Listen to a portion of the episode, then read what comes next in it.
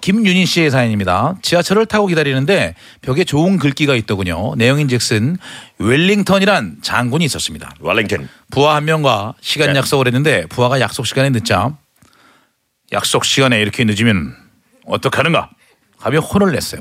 그리고 두 번째 약속 때 부하는 혼이 났던 걸 생각해서 일부러 일찍 와서 기다렸는데 장군은 약속 시간에 이렇게 빨리 오다니 어리석구만 하고 또 혼을 냈대요. 라는 내용이었습니다. 저는 가만히 읽고 있었는데 갑자기 옆에 있던 할아버지가 저한테 묻더군요.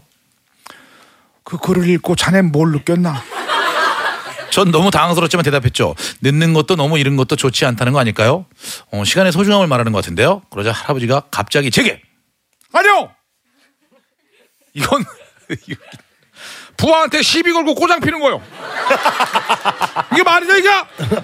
꼬장 피는 거지 이게 왔는데. 씨. 아주 나쁜 놈이고 이거. 꼬장 피고 앉았어. 이씨. 괜히 할아버지한테 혼만 났어요.